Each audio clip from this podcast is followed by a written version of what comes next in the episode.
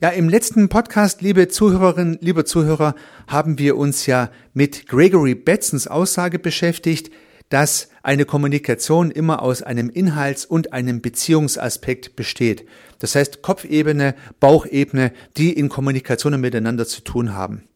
Und wir haben herausgearbeitet, dass es in so einem Szenario natürlich Fälle geben kann, wo weder das Gefühl noch der Inhalt äh, zusammenpassen und dass es dann eine Eskalation im Gespräch geben kann.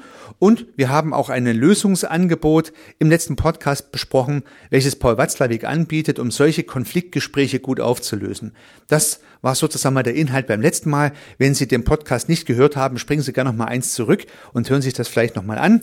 Und heute möchte ich nun die anderen drei Szenarien beleuchten und auch da wieder tolle Learnings einbauen, die mir so beim Hören und Lesen der Ideen von Paul Watzlawick gekommen sind. Also heute mit ganz praktischen Ideen, die ich mir selber dazu gemacht habe und auch selber schon erlebt habe.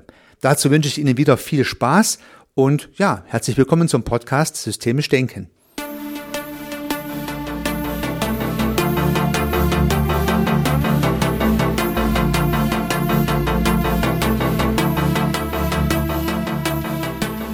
Zu Beginn dieses Podcasts noch einen kleinen Hinweis in eigener Sache.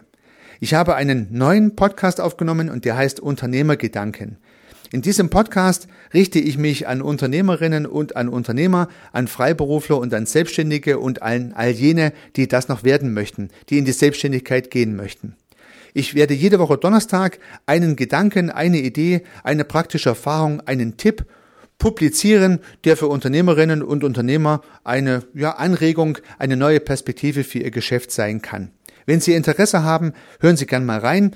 Wie gesagt, Sie finden es in der Podcast-App Ihrer Wahl, wenn Sie Unternehmergedanken suchen oder meinen Namen eingeben, Heiko Rössel. Ansonsten auch auf meiner Website unter w w w punkt servicearchitekt punkt com slash podcast. In der zweiten Episode beschäftige ich mich mit der Grundeinstellung eines Unternehmers und in meinem Falle hatte ich diese Erfahrung bereits gesammelt, bevor ich Unternehmer wurde, noch in meiner Zeit als Angestellter.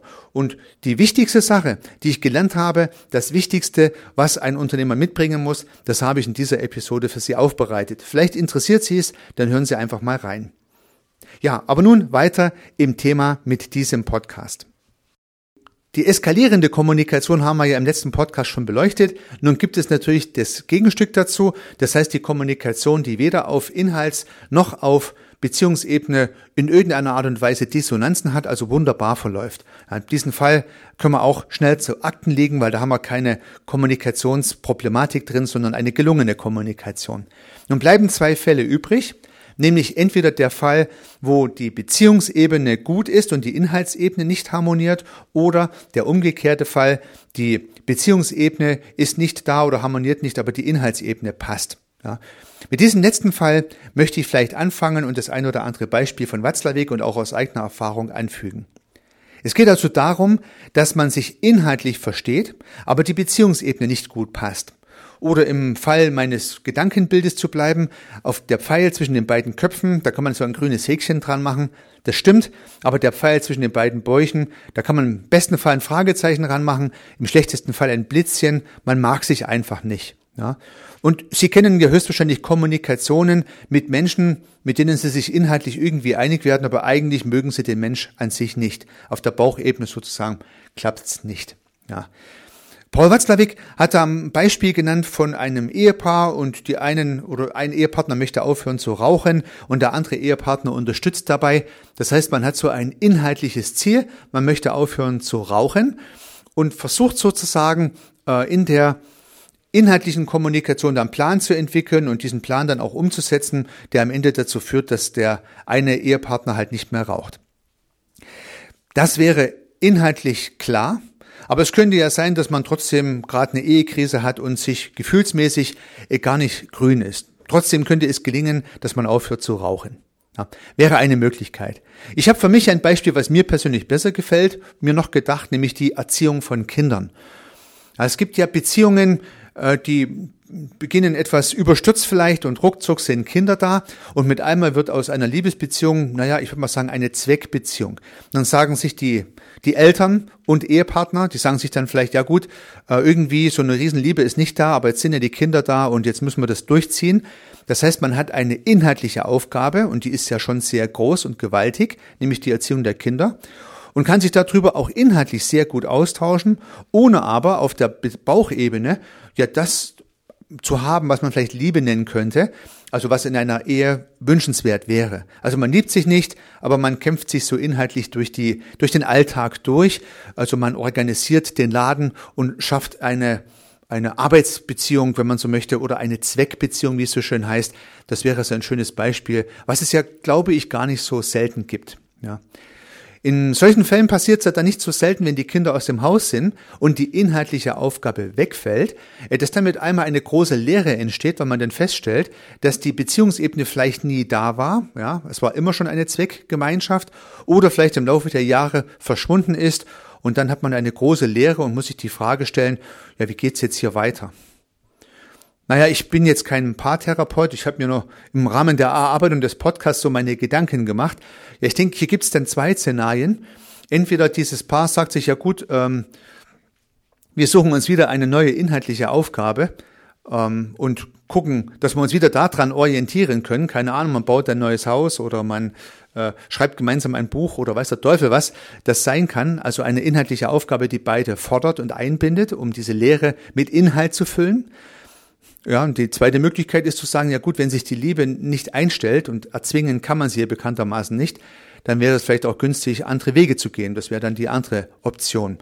Ja, die, die dritte Option wäre natürlich, dass die Liebe mit einmal wieder sich einstellt. Das wäre dann vielleicht so ein Zufallseffekt, weil ich glaube, Liebe äh, entsteht ja nicht, indem man sie herbeiführt, sondern die muss ja irgendwie da sein, ja, denke ich mir jedenfalls. Deswegen habe ich mal nur die zwei Fälle gesehen. Neue Inhalte schaffen, um die Zweck Ehe wieder mit einem neuen Zweck zu versehen oder ja, sich dann einfach zu trennen und zu sagen, das wird dann halt nichts mehr. Könnte, könnte ein typisches Szenario sein, wenn die Beziehung nicht funktioniert, aber der Inhalt. Ich habe ein weiteres Beispiel, was vielleicht im Business- und äh, geschäftlichen Kontext, im beruflichen Kontext sehr spannend sein kann, weil es zunächst mal höchstwahrscheinlich für Sie etwas gewöhnungsbedürftig klingen könnte, aber dennoch nach meiner Wahrnehmung wirksam ist. Und da geht es um die Organisation von Teams und Arbeitsumgebungen, vielleicht Projektteams, aber vielleicht auch Arbeitsteams. Und auch da haben wir es ja mit verschiedenen Menschen zu tun, die in einer Beziehungsebene miteinander verflochten sind. Und nun wäre es ja eine Illusion zu meinen, wenn zum Beispiel zehn, zwölf, fünfzehn Leute in einem Team miteinander vereint sind, dass es da drinnen keine Konflikte geben könnte. Also es wäre wünschenswert und es mag auch den seltenen Fall geben, wo fünfzehn Leute perfekt harmonieren ohne jeden Konflikt.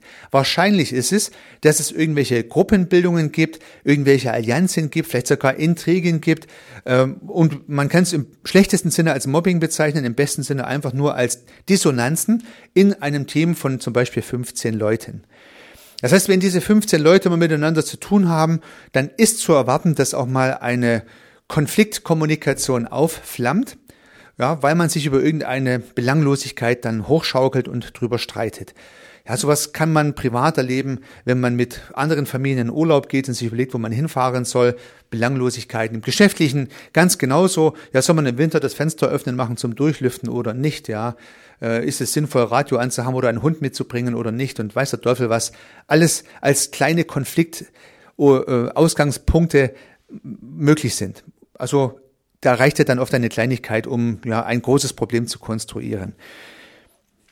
Wenn man sich aber inhaltlich klar ist, dann kann sozusagen die Arbeit am Inhalt, ähnlich wie bei der erziehenden Familie, die keine Liebe mehr hat, genauso kann in einem Arbeitsteam ein sinnerfülltes Arbeiten an einem Ziel diese Beziehungseffekte übertünchen oder vielleicht gar nicht aufkommen lassen. Wenn es Ihnen also als Teamorganisator, ja, als Teamleiter, als Projektleiter oder so gelingen sollte, genug Arbeit ins Team hineinzubekommen, dann kann es passieren, dass die Konflikte nicht aufkommen, weil die Leute das gemeinsame Ziel erarbeiten und gar keine Zeit haben, über sich so viel nachzudenken, ihre persönlichen Dissonanzen zum Thema zu machen oder, ja, sagen wir mal so, die, das Haar in der Suppe zu suchen. Meine Erfahrung ist, dass gut ausgelastete Teams, und ich rede da so von, keine Ahnung, hundertzwanzig Prozent, ja, jeder kann noch gut die Dinge leisten, ohne dass das sozusagen auch äh, mental oder auch körperlich beschädigt wird, aber es ist etwas mehr als das übliche Maß, sodass keine Zeit entsteht, über diese Situationen im, im Team, über die Menschen im Team zu viel zu diskutieren. Das bleibt an sich nicht aus, aber kann dann nicht so einen großen Raum einnehmen, weil man schon wieder die nächste Aufgabe zu bewältigen hat im Sinne der Erfüllung des Ziels. Oder mit anderen Worten, die, die inhaltliche Kommunikation, die Bateson als solche beschrieben hat, wird extrem dominierend positioniert, ja, durch Aufgaben und Termine, die zu erfüllen sind. Dadurch wird die, die Bauchebene äh, nicht als dominierendes Element ausgeprägt in einem Team. Wenn in so einer Situation mal die Arbeit ausgeht beispielsweise, dann glaube ich, kann es ganz schnell passieren, dass dann vor lauter Langeweile man Beziehungsaspekte thematisiert und damit Konflikte heraufbeschworen werden, die es sonst gar nicht gegeben hätte. Ja, dann werden sozusagen, da werden Kleinigkeiten auf die Goldwaage gelegt, wie es so schön heißt, und werden thematisiert. Kann man mal drüber nachdenken. Das könnte jetzt den Eindruck haben, dass ich meine, dass die Menschen, die in Arbeitsorganisationen miteinander verknüpft sind, in Projekten oder in Teams, immer Konflikte haben, wenn sie nicht genug Arbeit haben. Das wollte ich in keinster Weise sagen, das glaube ich auch nicht. Die Wahrscheinlichkeit aber, dass ein gut ausgelastetes Team emotional an emotionalen Themen eskaliert, ist einfach kleiner als ein Team, das zum Beispiel nicht genug Arbeit hat. Wenn wenig Arbeit vorliegt und ein bisschen Langeweile entsteht und die Leute sich irgendwie mit irgendwas beschäftigen, weil ja keiner sagt, ich habe keine Arbeit, dann kann so eine ja, konfliktträchtige, intrigante Kommunikation entstehen und ein gutes Mittel dagegen ist gute Auslastung. Ja. Das ist jedenfalls meine Erfahrung, hat gut funktioniert, muss ja nicht schlecht sein. So kann man sogar im Business-Kontext das Angenehme mit dem Nützlichen verbinden, also eine hohe, hohe Produktivität und trotzdem eine hohe Zufriedenheit der Mitarbeitenden, weil sie halt einfach keine Teamkonflikte haben, kein Mobbing, keine Ausgrenzungen, keine Grüppchenbildungen oder sowas. Also durchaus zwei positive Aspekte, die man hier miteinander verbinden kann. Auch wieder ein Learning, abgeleitet aus der aus der Aussage von Gregory Bateson, ja, mit der Bauch- und der Kopfkommunikation. Das fand ich eigentlich ganz interessant. Den, die Brücke hat mir Paul Watzlawick gebaut, drüber gegangen, mit meinem Beispiel bin ich nun gerade selbst, aber es ist aus meiner Sicht eine sehr valide Anwendung dieser Theorie. Ja, und nun gibt es die letzte Art der Kommunikation, nämlich man ist sich inhaltlich nicht einig, aber man hat ein gutes Bauchgefühl miteinander. Also man hat eine gute Beziehungsebene, die Menschen mögen sich, aber man hat inhaltliche Differenzen, wie man es machen soll. Und Paul Watzlawick nennt das Ganze die reifste Form der Kommunikation oder der Konfliktkommunikation. Hier gibt es ja einen Konflikt auf der Inhaltsebene. Paul Watzlawick sagt, die reifste Form der Konfliktkommunikation. Sehr reif finde ich das auch. Und ich habe auch diese Situationen erlebt und muss wirklich sagen, das ist richtig klasse. Ja. Wenn Ihnen das gelingt, das ist richtig toll. Wenn Leute im Arbeitsteam zu, beieinander sind, die sich sehr mögen, persönlich, und inhaltlich streiten für die beste Lösung. Das ist richtig klasse, das ist unheimlich produktiv, unheimlich kreativ, sehr, sehr inspirierend. Beileibe nicht alltäglich, leider. Es muss herbeigeführt, organisiert werden und die Kommunikationspartner müssen alle aufeinander zugehen und müssen diese Situation auch immer, immer wieder aktiv herstellen. Also kein Selbstläufer. Sowohl für die Teammitglieder, aber auch für die Führungskräfte, eine solche Situation zu schaffen, ist der Traum, ja. Und wenn es gelingt, merkt man auch, wie toll das ist, welche, welcher Spirit dadurch entsteht. Ich habe das in meinem Arbeitsleben immer wieder mal erlebt, mit Menschen zusammenzuarbeiten, mit denen ich unheimlich gerne zusammengearbeitet habe und mit diesen Menschen in Meetings drin zu sitzen, wo wir uns sozusagen auch gefetzt haben, aber ohne uns persönlich weh zu tun, ohne uns zu beleidigen, anzugreifen, als Mensch zu beschädigen. Und dann war das Meeting zu Ende, wir sind gemeinsam wieder ein Bierchen trinken gegangen oder eine Pizza essen gegangen oder in die Kantine gegangen und wir hatten sozusagen auf der Bauchebene keinerlei Beschädigungen durch eine solche Meetingsituation. Und wenn einer in so einem Meeting den Eindruck hat, er ist einen Schritt zu weit gegangen, der andere ist dann doch angegriffen worden und dieser Angriff oder die, die Frage, ob jemand sich angegriffen fühlt, entscheidet ja nicht derjenige, der spricht, sondern derjenige, der hört in dem Falle. Wenn man da sensibel damit umgeht, dann kann man im Nachhinein nochmal sich treffen, kann vielleicht nochmal telefonieren und kann die Missverständnisse ausräumen, das kann schon auch mit dazugehören. Aber in einem solchen Umfeld kriegt man eine extrem gute Kommunikation hin, die auch extrem produktiv und kreativ ist. Ich glaube, von Einstein habe ich mal gehört, dass er gesagt hat, wenn drei Leute in einem Meeting sitzen, die alle die gleiche Meinung haben, dann ist das Meeting umsonst. Und die Überzeugung habe ich inzwischen auch. Was soll man sich zusammensetzen, um sich gegenseitig zu bestätigen? Wenn da drei Menschen sitzen, die sich mögen, aber inhaltlich immer eine andere Perspektive einnehmen und dann gemeinsam um die beste Lösung streiten und kämpfen, dann ist es das Allerschönste, was man in Kommunikation erleben kann. Es ist produktiv, inspirierend, kreativ und trotzdem auch Äh, schön, weil man sich ja mag. Das herzustellen ist prima. Und das ist sozusagen die beste Art der Konfliktkommunikation, die Produktives hervorbringt.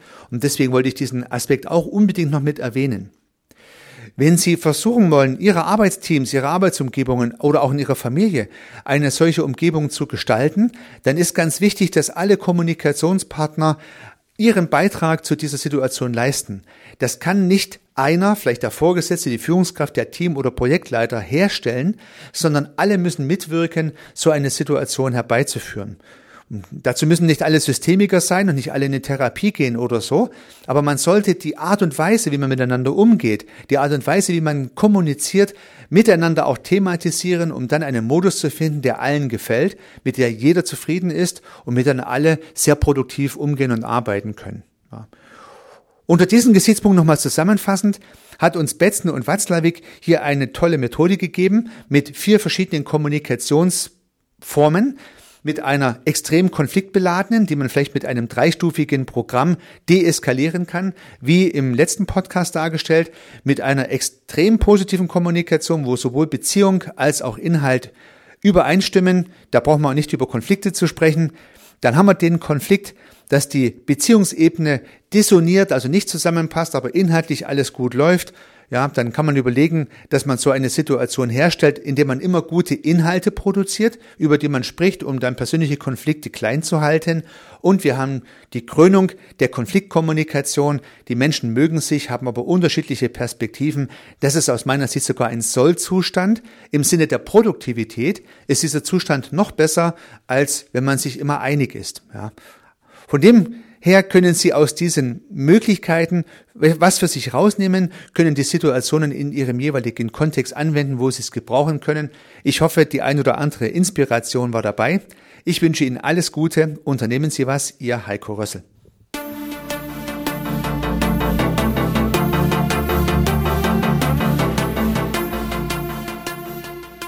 Regelmäßig kommen neue und spannende Themen rund um das systemische Denken und Handeln hinzu. Wenn Sie keine Episode verpassen möchten, dann können Sie den Podcast gern abonnieren. Ich würde mich sehr freuen. Nutzen Sie dafür den Abonnieren-Button in der Podcast-App Ihrer Wahl. Natürlich würde ich mich auch über eine Bewertung oder eine Rezension freuen. Alternativ und ergänzend zu dem, was Sie hier gehört haben, möchte ich Ihnen meinen Podcast Servicearchitekt empfehlen. In diesem Podcast geht es um die Anwendung systemischer Gedanken und Methoden für die Beratung von Dienstleistungen und Service-Providern. Vielleicht kann Ihnen auch dieser Podcast weiterhelfen. Sie finden ihn in den einschlägigen Plattformen, aber auch auf meiner Website unter w w w punkt servicearchitekt punkt com slash podcast. Vielen Dank für Ihr Zuhören. Ich freue mich aufs nächste Mal, Ihr Heiko Rössel.